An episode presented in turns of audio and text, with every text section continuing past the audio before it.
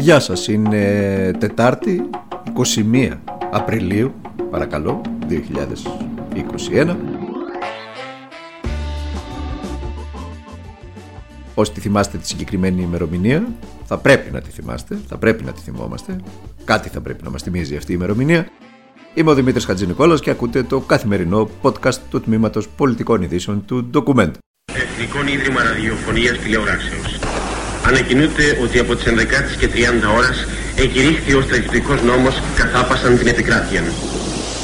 Έχοντας υπόψη το άρθρο 91 του Συντάγματος και κατόπιν εισηγήσεως της κυβερνήσεως, αναστέλουμε τις διατάξεις των άρθρων 5, 6, 8, 10, 11, 12, 14, 18, 20, 95 και 97 του ενισχύει συντάγματος καθόλου το κράτος, ο ημέτερος επί των εσωτερικών υπουργός δημοσιεύσει και εκτελέσει το διάταγμα τούτο.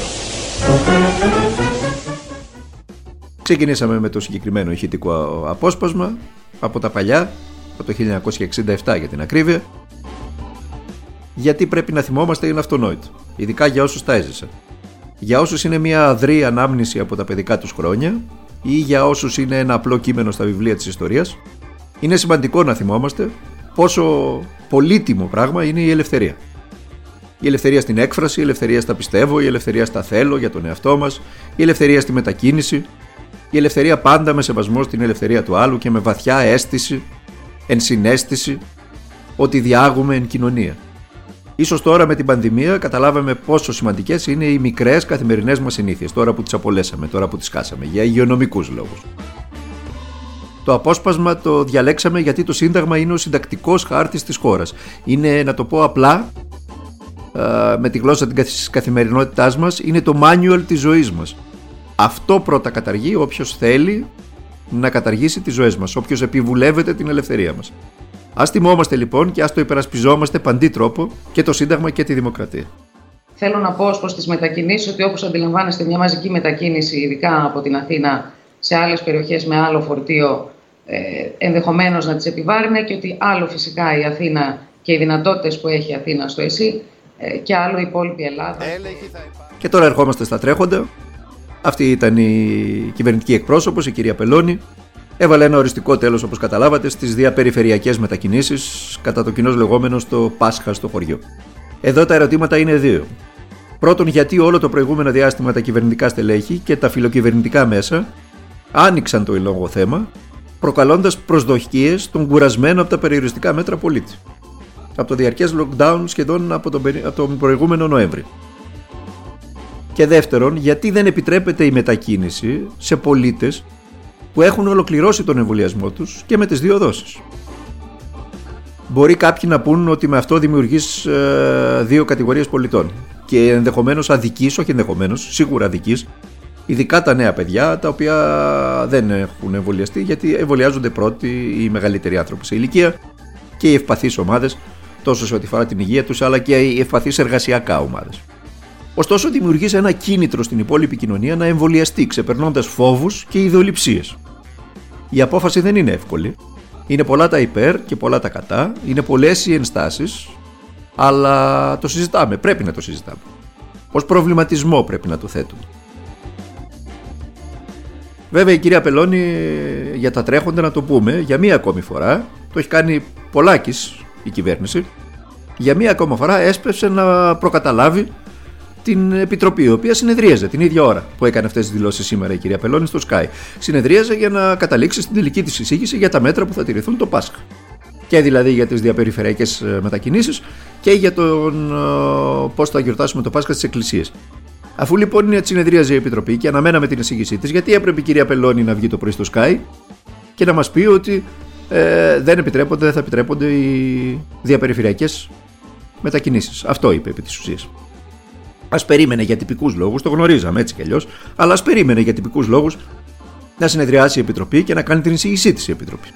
Μερικά πράγματα είναι, ε, μπορεί να είναι τυπικά, αλλά ε, από πίσω κρύβουν και το πώς αντιλαμβάνεσαι και τον σεβασμό τον οποίο έχεις απέναντι στους επιστήμονες της Επιτροπής. Και πώς δημιουργείς στην κοινωνία την πολύτιμη εκείνη αίσθηση ε, εμπιστοσύνης απέναντι στους ειδικούς. οφείλει η πολιτική ηγεσία να τα αντιλαμβάνεται αυτά τα πράγματα. Η αύξηση των λιμάτων πρώτον έρχεται από πραγματικές μετρήσεις σε πραγματικό χρόνο. Δεν είναι μοντέλα, είναι πραγματικές μετρήσεις κάθε μέρα στα λίματα της Αυτά, Αττικής. Ποιον ημερών είναι αυτά κύριε καθηγητά Θα σας που πω, ζούμε αυτό, τώρα; ήθελα- αυτό, αυτό ήθελα να σας πω. Ναι. Ανακοινώθηκε λοιπόν χθες από, το, ε, από τον ΕΟΔΗ ε, η συνολική εικόνα της προηγούμενης εβδομάδας. Έτσι. Η αύξηση αυτή είναι η αύξηση στο μέσο όρο των εβδομαδιαίων της προηγούμενης εβδομάδας σε σχέση με την παραπροηγούμενη. Και επειδή μιλάμε για την πανδημία και για τη δυσπυρά του ιού, αυτό ήταν ο καθηγητής αναλυτικής χημίας του ΕΚΠΑ, ο κύριος Νικόλαος Τομαίδης, ο οποίος μετράει την ποσότητα του ιού στα λίμματα. Τον ακούσατε, δεν απέκλεισε ένα τέταρτο κύμα, ειδικά όταν έχει έρθει στην Ευρώπη η περίφημη Ινδική μετάλλαξη. Για όσους παρακολουθούν τα διεθνή μέσα θα δείτε ότι η μετάλλαξη αυτή στην Ινδία σαρώνει αυτή τη στιγμή, σε τεράστια αυτή χώρα. Εκατόμβες νεκρών. Στην, ε, πότε θα έρθει λοιπόν η Ινδική αυτή μετάλλαξη στην Ευρώπη, γιατί είναι θέμα χρόνου να έρθει, το καταλαβαίνετε αυτό. Ε, αλλά το κυριότερο, ο κ. Στομαίδη χτύπησε το καμπανάκι για αύξηση του οικού φορτίου τις τελευταίες ημέρες, ειδικά το προηγούμενο Σαββατοκύριακο. Η οποία θα αποτυπωθεί τις επόμενες ημέρες, το επόμενο δεκαήμερο, σε ό,τι αφορά στα, στα κρούσματα, σε ό,τι αφορά τη, τους ανθρώπους που θα αναγκαστούν να προσέλθουν στα νοσοκομεία, σε ό,τι αφορά τους διασωληνωμένους και όλα αυτά τα οποία ζούμε εδώ και ένα χρόνο. Ε, και θα, θα, θα κορυφωθεί δηλαδή τις ημέρες του εορτασμού του Πάσχα. Με ό,τι σημαίνει αυτό, όλοι καταλαβαίνουμε τι σημαίνει αυτό, όλοι θα, θα, θα, θα έρθουμε σε επαφή με τους δικούς μας ανθρώπους, με τους φίλους μας, ε, ενδεχομένως στα σπίτια μας, οπότε αντιλαμβάνεστε τι μπορεί να σημαίνει αυτό για τη διασπορά του ιού. Τα λέμε αυτά, μπορεί να ακουγόμαστε κακοί, αλλά τα λέμε γιατί είναι πράγματα τα οποία ε, μακάρι να μην τα ζήσουμε, αλλά είναι πολύ πιθανό να τα ζήσουμε τον επόμενο μήνα. Συνεπώς, τα πράγματα δεν είναι απλά. Είναι για την ακρίβεια πάρα πολύ δύσκολα, άκρως επικίνδυνα. Ας αφήσουμε τα, τα ανοίγματα, τα state of mind καλοκαιράκια, τα κορονοπάρτι και ας κάνουμε όσα αποφασίσουμε να κάνουμε και όσα εισηγηθούν οι ειδικοί οι επιστήμονες συντεταγμένα, με προσοχή, με μέτρο και πάνω απ' όλα με προγραμματισμό. Εδώ δεν χωράνε πολιτικά παιχνίδια, ούτε τσαπατσουλιές, ούτε βιαστικές αποφάσεις, ούτε πολιτικό κόστος, ούτε τίποτα από όλα αυτά τα οποία δεκαετίες τώρα ε, βιώνουμε όλοι μας. Και μια είδηση για το τέλος από τη Γερμανία, όπου τελικά επικράτησε στη μάχη για την ε, καγκελαρία ο υποψήφιος του Τσέντεου έναντι του υποψηφίου του αδελφού κόμματος των χριστιανοκοινωνιστών, αλλά όπως όλα δείχνουν ο δρόμος του θα είναι πολύ μακρύς και πολύ δύσκολος, σπαρμένος με πάρα πολλά αγκάθια, πάντα συντηρητικά αγκάθια, πάντα αιμονικά με τη δημοσιονομική λιτότητα, ε, ακόμη και ακροδεξιά.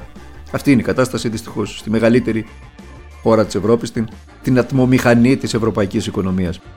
Το Συνταγματικό Δικαστήριο της Γερμανίας πάντως απέρριψε την προσφυγή κατά του μηχανισμού δημιουργίας κοινού ευρωπαϊκού χρέους με στόχο την παρεμπόδιση της επικύρωσης του Ευρωπαϊκού Σχεδίου Ανάκαμψης. Την προσφυγή την είχε κάνει το ΑΕΦΤ, γι' αυτό σας είπα για ακροδεξιά αγκάθια. Μια συνοπτική εξέταση δεν αναδεικνύει ισχυρή πιθανότητα παραβίασης του θεμελιώδους νόμου, εξηγεί στην ιστοσελίδα του το Συνταγματικό Δικαστήριο της Καρλ Λούι, στο οποίο είχαν προσφύγει τα στελέχη του ΑΕΦΔ, το οποίο μπλόκαρε στα τέλη του Μαρτίου την διαδικασία της επικύρωσης του Ευρωπαϊκού Σχεδίου Ανάκαμψης από το Γερμανικό Κοινοβούλιο. Το δικαστήριο θα συνεχίσει την εξέταση του θέματος επί της ουσίας, αλλά απέρριψε το αίτημα επίγουσας διακοπής ε, της διαδικασίας επικύρωσης. Αυτά. Ε, είναι ειδήσεις που αφορούν και εμάς, μην τις θεωρείτε ότι δεν μας αφορά η είδηση αυτή. Η απόφαση θα μπορούσε να μπλοκάρει το Ταμείο Ανάκαμψης, θα μπορούσε να μπλοκάρει αυτά τα περίφημα 32 δις που έχουν πολλές φορές πει ότι δεν είναι 32 είναι περίπου 20 δις τα οποία θα πέσουν στην ελληνική οικονομία και είναι πάρα πολύ σημαντικά γιατί η ελληνική οικονομία το έχουμε πει, θα το λέμε συνεχώς δεν είναι στα όρια της καταστροφής, είναι καταστραμμένη η ελληνική οικονομία. Ε, ζει εδώ και 10 χρόνια το δράμα της χρεοκοπίας της. Να θυμίσω μόνο ότι μπήκαμε περίπου με 130 δις ε, χρέος και τώρα βρισκόμαστε σχεδόν με 230 δις χρέος, δηλαδή 10 χρόνια μετά και 3 μνημόνια, σχεδόν διπλασιάσαμε το χρέος μας. Να θυμίσω επίσης ότι το ιδιωτικό χρέος και αυτό είναι δυστεόρατο, πάνω από 200 δις. Μόνο το κορονοχρέος μέσα σε ένα χρόνο έγραψε 17 δις. Όλα αυτά τα πράγματα είναι βέβαιο ότι θα τα βρούμε μπροστά μας. Έρχονται δύσκολες εποχές και δυσκολότερα χρόνια. Ή για την ακρίβεια δεν έρχεται αυτή η πολυπόθετη ανάκαμψη και η έξοδος από, τα... από το μνημονιακό ζόφο θα τη χρησιμοποιήσουμε τη λέξη γιατί περί αυτού πρόκειται όσο και αν ακούγεται έτσι υπερβολικό σε κάποιους. Εμείς εδώ θα είμαστε να τα λέμε και να τα συζητάμε όλα στο καθημερινό podcast του τμήματος πολιτικών ειδήσεων του Ντοκουμέντο. Μέχρι αύριο Πέμπτη να περνάτε να είστε καλά, να προσέχετε τον εαυτό σας, να προσέχετε τα αγαπημένα σας πρόσωπα. Τίποτα μα τίποτα δεν είναι δεδομένο σε αυτή τη ζωή.